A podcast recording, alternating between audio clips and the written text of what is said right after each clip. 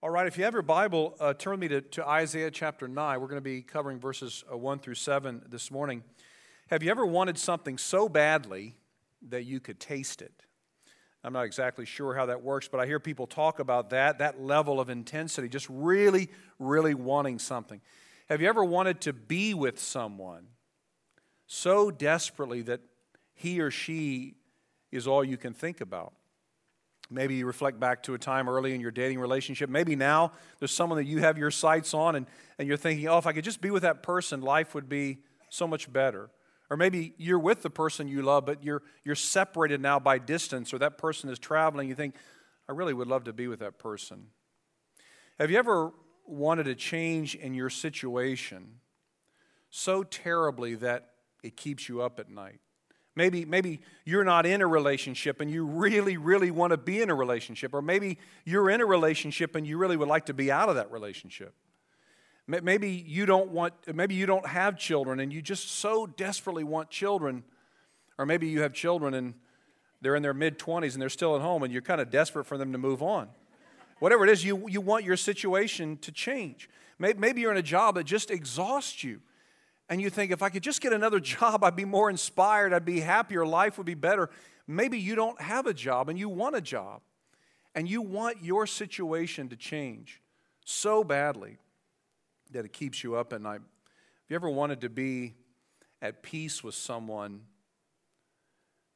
in such a profound way that it makes you physically sick to think about the conflict that you're experiencing? Maybe it's a conflict with a spouse, and you tried everything, but it just doesn't seem to be working out. Maybe it's a conflict between you and your son or daughter, maybe a sibling.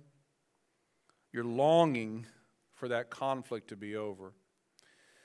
As unglorified humans living in this sin-cursed planet, longing is a regular part of our lives. Now, maybe you don't think like that, you don't talk like that, you just put your head down and you go to work and you don't talk about your feelings, but even you long for things.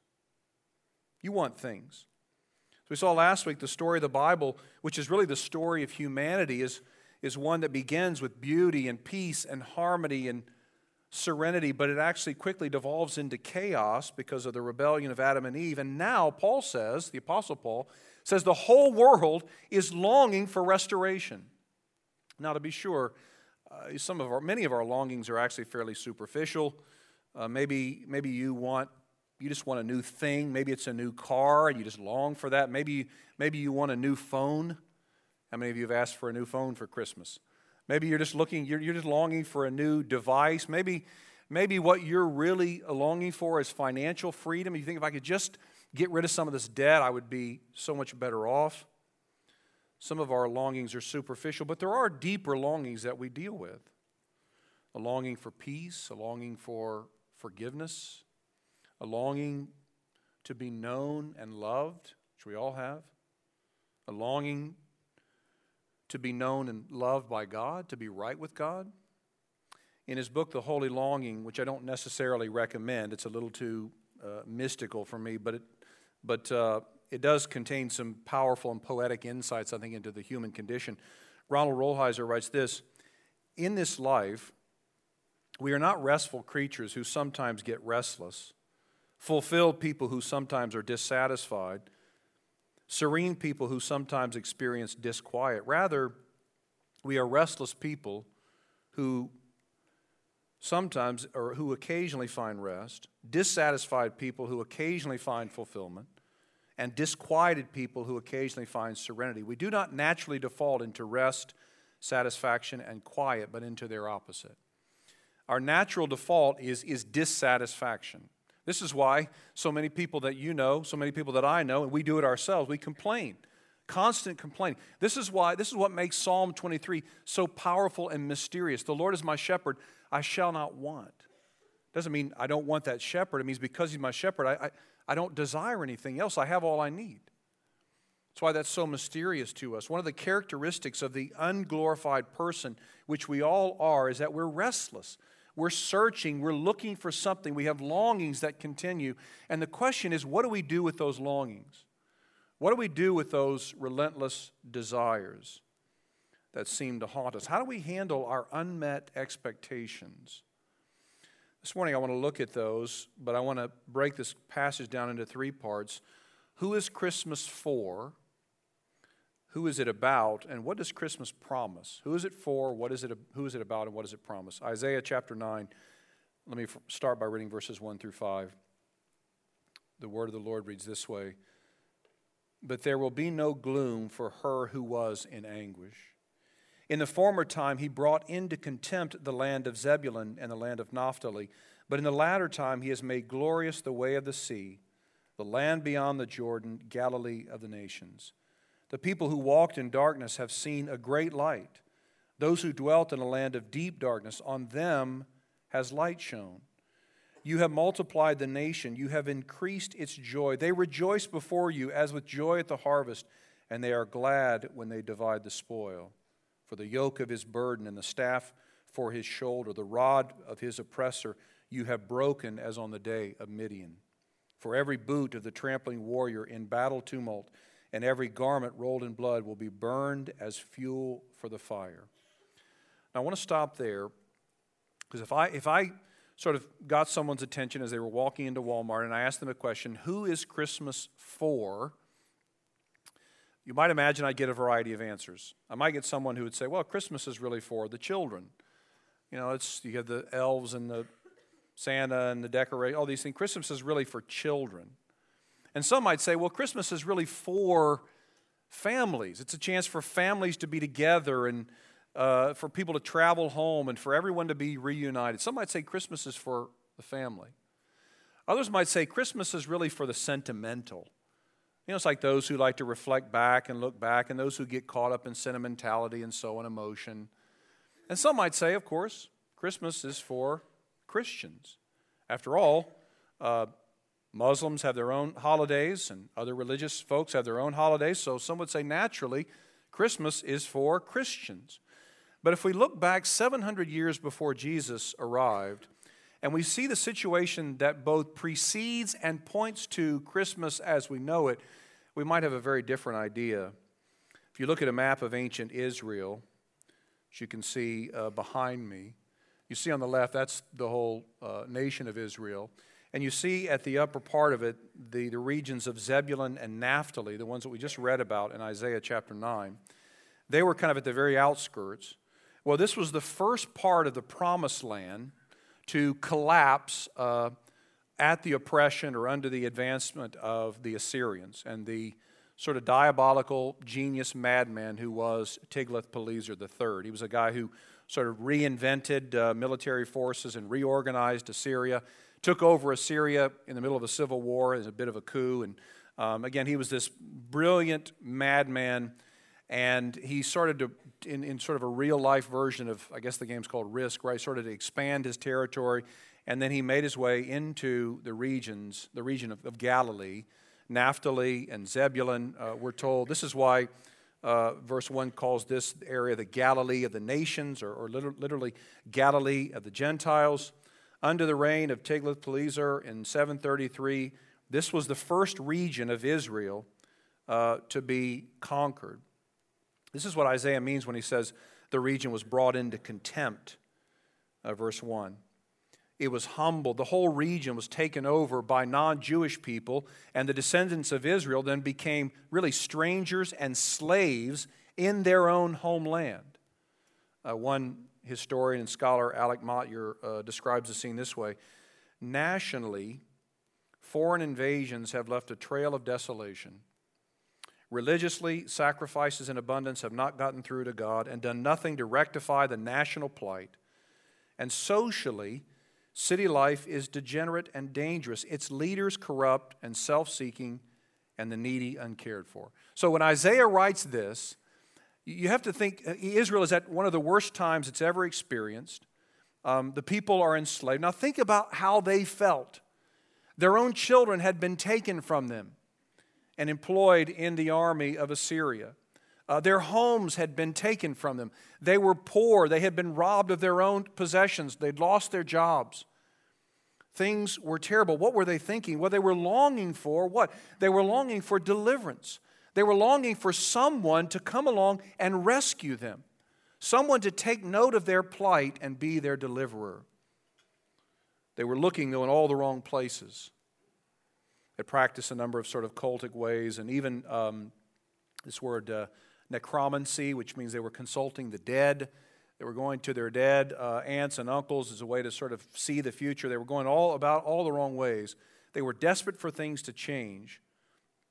And to them, in a passage that points to Christmas, perhaps like no other, Isaiah gives them hope. Now here's the first point, the answer to the question, who is Christmas for?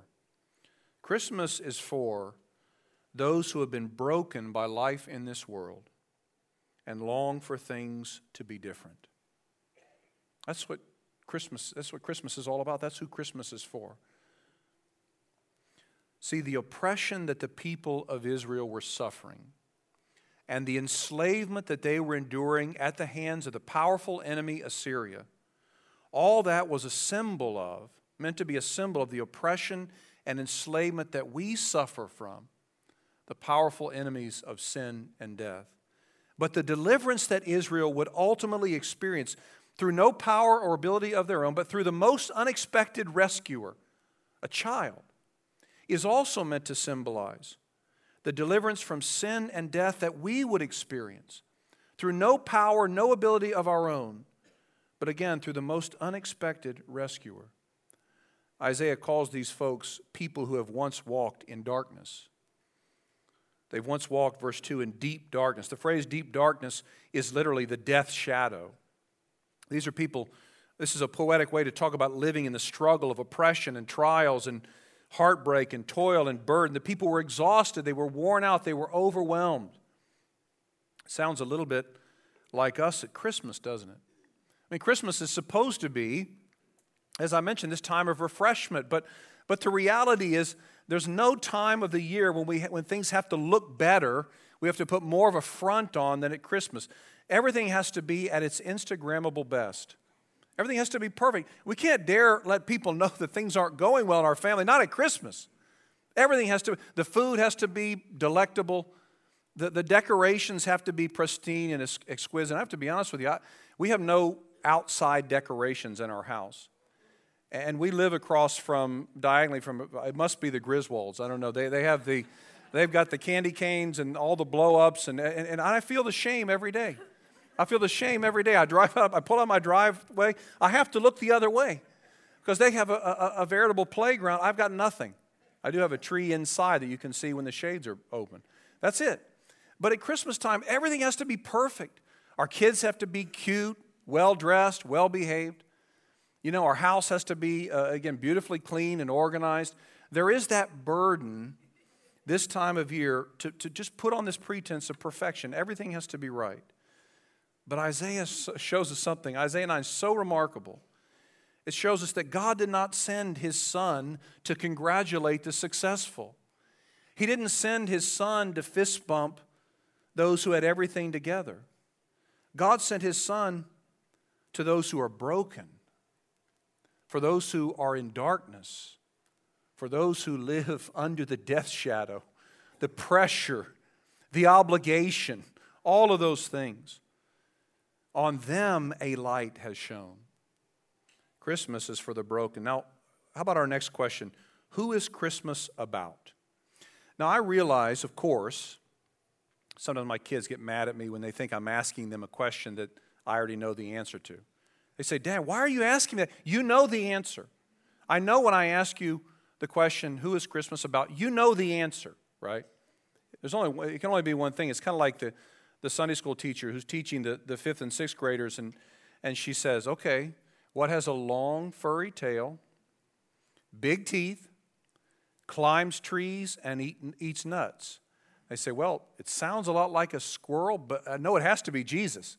The answer has to be Jesus. That's the way it works in Sunday school. So, yeah, I know that you know the answer. Of course it's about Jesus, but in what sense? Look at verses six and seven. For unto us a child is born, to us a son is given. That's a key phrase. And the government shall be upon his shoulder. His name shall be called Wonderful Counselor, Mighty God, Everlasting Father, Prince of Peace. Of the increase of his government and of peace there will be no end. on the throne of David and over his kingdom, to establish it and to uphold it with justice and righteousness from this time for, forth and forevermore. The zeal of the Lord of hosts will do this." Now, the word "for" in verse six is important. It is for, because of, or on account of a child that we have hope. The reason to anticipate the restoration that I talk about is actually a child that is given to us. Now, this child is, is unlike any child that's ever been born, of course. In fact, there are four titles ascribed to this child that you can only actually give to God: Wonderful Counselor, Mighty God, Everlasting Father, Prince of Peace. Now, we don't have time to look at each one in depth, but they point to the deity of Christ. These royal titles really spell out the attributes of God. When our first, when our four kids were born, each time Janine and I had a hard time kind of picking out names for our kids. You know what this is like, right? You, you bring your names, you slide them to the table, whatever, you try to agree on them. Well, my name is John Peary Sloan the fourth, most of you know. Um, and I wanted to name our son John Peary Sloan the fifth.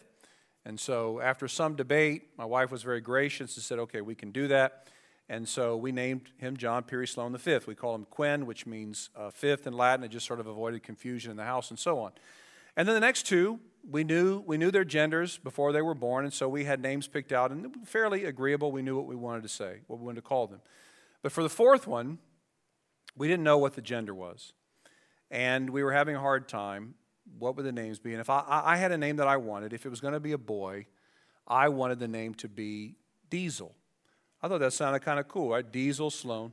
Um, but Janine, she wouldn't even talk about it. In fact, she wouldn't even pray about it. I thought that was very unspiritual. You should at least pray about it. She said, "No, I'm not going to pray about it. I'm not going to talk about it. Uh, we're not going to have a child by the name of Diesel." And then, rather than being sort of uh, understanding about my desires, she just constantly mocked me about it. Don't let, uh, yeah, don't let Diesel get t- too close to the fireplace. We want the house to explode. And she, she had a number of, uh, you know, "I'd let you hold the baby, but I don't want your hands to smell like diesel." So, you know, this went on and on. And so, you know, fortunately, I guess for us, to save a major argument, we had a, a, a girl and named her Julia, which fit her perfectly. And so, you know, everything worked out okay. But, you know, we didn't really think a lot about the meaning of our children's names. Um, you know, some people do, and they research it and so on, and that's a good thing. We didn't do much about that, but, but even the parents who do it now, it's nothing like it was in ancient Jewish tradition. In Hebrew thought, a person's name was meant to capture their very essence. It captured them at their real core, you might say. It really described who they are, what their attributes were, what they were, what their characteristics were. Again, who they were at the very essence level. Uh, for example, Isaac, you know, means laughter. Noah means rest or peace. And so when Isaiah is speaking of the name of the coming Messiah, and he tells us that his name will be Mighty God and so on, he's telling us about the very characteristics of the Messiah, and those are the attributes of God, the very attributes of God. He is the Wonderful Counselor, Isaiah says. This refers to one who possesses divine wisdom, kind of wisdom that's only found above. He is the Mighty God. That is to say, he has the power to execute his divine plan. His wise plans will be carried out, and there's no one who's ever been born who can actually thwart those plans. He is the Mighty God. Isaiah said he is, he is the Everlasting Father. Now, this doesn't mean that the Son is also the Father. As Christians, Christians have always believed that God is one God who exists in three persons. This is a reference to the eternality of the Son as the source and provider of all things. I think a better translation might be the Father of eternity. He is the source of all creation, time, and eternity. As Pastor Adam's favorite benediction reads, "He was there at the beginning, he was God, and he was, he was with God." He is, Isaiah says, the Prince of Peace. In other words, he was born so that man could be reconciled to God. These are the names of God. They represent the attributes of God, because this Messiah, this coming one, is God. But the Redeemer is also human. Unto us a child is born. While never ceasing to be God for a moment, He experienced all the pains and struggles common to man. There's nothing that you can go through or have ever been through, at least categorically, that Jesus hasn't suffered as well. He was fully man. I know it's mysterious and it transcends logic, but it's necessary for us to think in those terms. So who is Christmas about? Here's our second point. Christmas is about the God-man, the one who created the world and came to the world to redeem it. Now, I make that point because I think it's possible at Christmas time, we drive around, we see the, the living nativity, we have the little trinkets in our windowsills and so on. It's easy for us to think about Christmas just in terms of the babe in the manger, the baby. And we see, we see the little balsa wood arrangements of, the, of Mary and Joseph and Jesus. We say, oh, that's so cute. That's so cute. And we think about Jesus only in those terms, in terms of the baby in the manger. And of course, it is about that. But Jesus didn't remain a cute, helpless baby. He grew up to be the man, the God-man, who would bear the sins of the world. The things this coming one would accomplish, there was nothing childish about them. The government, we're told, would be on his shoulder. He would argue, he would inaugurate a new kingdom, a new reign that would include all those who trust in him. This light, verse three, multiplies the nations. In other words, no longer will God's people simply be a remnant of believing Israel. God will bring people into his kingdom, into his fold of every tribe, tongue, nation, ethnicity, background, and lineage. He would multiply the nations as he brings people from all walks of life to saving faith in Jesus Christ. This light, verse three says, brings joy. They rejoice before you as with the joy of harvest. Both, both the farmer and the soldier, verse four, will experience joy. And these provides illustrations of the joy that is to come for all God's people. The oppressor will be removed, verse four. The boot of the soldier who trampled Israel will be obsolete. Garments stained in blood will be burned in fire, verse five, as evidence that the conflict is over. Think about all the armies on the face of the earth, of all the countries and all the nations and all those people wearing boots. It'll all be piled up in one heap, in one fire. In other words, peace will be restored. In a word, God's people will experience liberation and freedom. And again, all of this is to point to the freedom from sin and death that Jesus will bring for his people. Talk about walking in darkness. If you've been around through our series in John's Gospel, you know that by nature, we are all spiritually darkened. We walk in spiritual darkness from the time we're born. In fact, Jesus has this incredible exchange with Nicodemus in John chapter three. And Jesus says, unless a person is born again, he cannot see the kingdom of God. Not just, not just enter the kingdom, he can't even see the kingdom of God. He is totally unaware of, oblivious to God's work in the world. Totally oblivious to, unaware of his or her own need for salvation. So we come into this world walking in spiritual darkness. If you've never put your faith in Jesus Christ, you are walking in spiritual darkness. You are separated from God. It doesn't matter if you grew up in church. It doesn't matter if you were born into a Christian family. It doesn't matter if you know all the Sunday school answers. It doesn't matter. If you've not put your faith in Jesus Christ, you are living in spiritual darkness. We're all rebellious people. We've all fallen short of God's standard of perfection. We live in darkness, unable to please God, unable to make ourselves good enough for God. Again, born separated from him, and we remain that way until or unless we put our faith in Jesus Christ. But that happens as the light sh- shines on us, illuminating our eyes and our hearts. See, all, all throughout this passage, there's the fragrance of grace. The whole passage is a passage about grace. The evidence that life, joy, forgiveness, purpose, salvation, these are all things that are offered to all people. They're, they're a gift. They're not something we can earn. Isaiah says in verse four of what Christ will do, you have broken the rod as in the day of Midian. Remember the story of Midian, recorded in Judges? Midian was a, was a nation that rallied against Israel, the time of Gideon. And it was a time where Israel was actually in great danger. In fact, they, they, the, the nation was surround was, was encroaching upon them, closing in on them. It's kind of like that scene in the first Star Wars where Princess Leia and Luke Skywalker and Han Solo are on the Death Star. And you remember those walls they keep getting? They, they, they can't stop the walls from closing in. They feel the pressure. They feel the fear. They try to stop it. Well, this is like, like that. It was like that. The, the, the nation of Midian was enclosing on Israel. And Israel's about to be overtaken. And what does God say? He said, you know, we have thirty-two thousand people in this army, but I want to change that number. He says, you know, let's instead fight with three hundred. From thirty-two thousand to three hundred.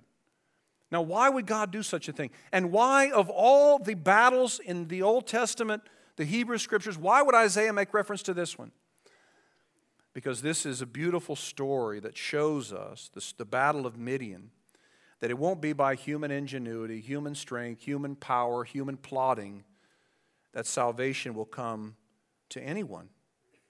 It's only by the Lord's doing. It's only by the grace of God. Again, we see grace all over this passage. Verse six tells us, for unto us a child is born, to us a son is what? Is given. A son is given. I talk to so many people all the time who, though they would never articulate it, they're working so hard to earn God's favor, or maybe they're working so hard to remain in God's favor, they think if I can just do enough, if I can stop cussing, and I can stop getting mad, and I can just read my Bible every once in a while and do a devotion, then finally God will receive me. They think it's all on them. So as a result, of course, they're, they're worn out, overwhelmed with guilt, mad at somebody for something. Plus, they have the hardest time putting on humility or admitting that they're wrong, because this may jeopardize in their minds their standing with God. What will other people think of them if they actually admit they're wrong? What will other people think of them if they say, you know what, I failed, I blew it, I'm sorry? They live instead by a code of self-righteousness. I must be right, and everybody else must be wrong. Well, Isaiah has the remedy to that ailment, doesn't he? To us a son was given. If you're given something, you haven't earned it. If you're given something, it means you don't deserve it. The Son was given to bear our sins. The Son was given to die on a cross to pay the penalty for our rebellion. The Son was given so that we could receive something we could never earn. God's forgiveness, complete and total forgiveness. There's nothing that you have done in your past, yesterday, this morning. There's nothing that you have ever done that is beyond the scope of God's forgiveness to cover. And that's because to, unto us a son was given.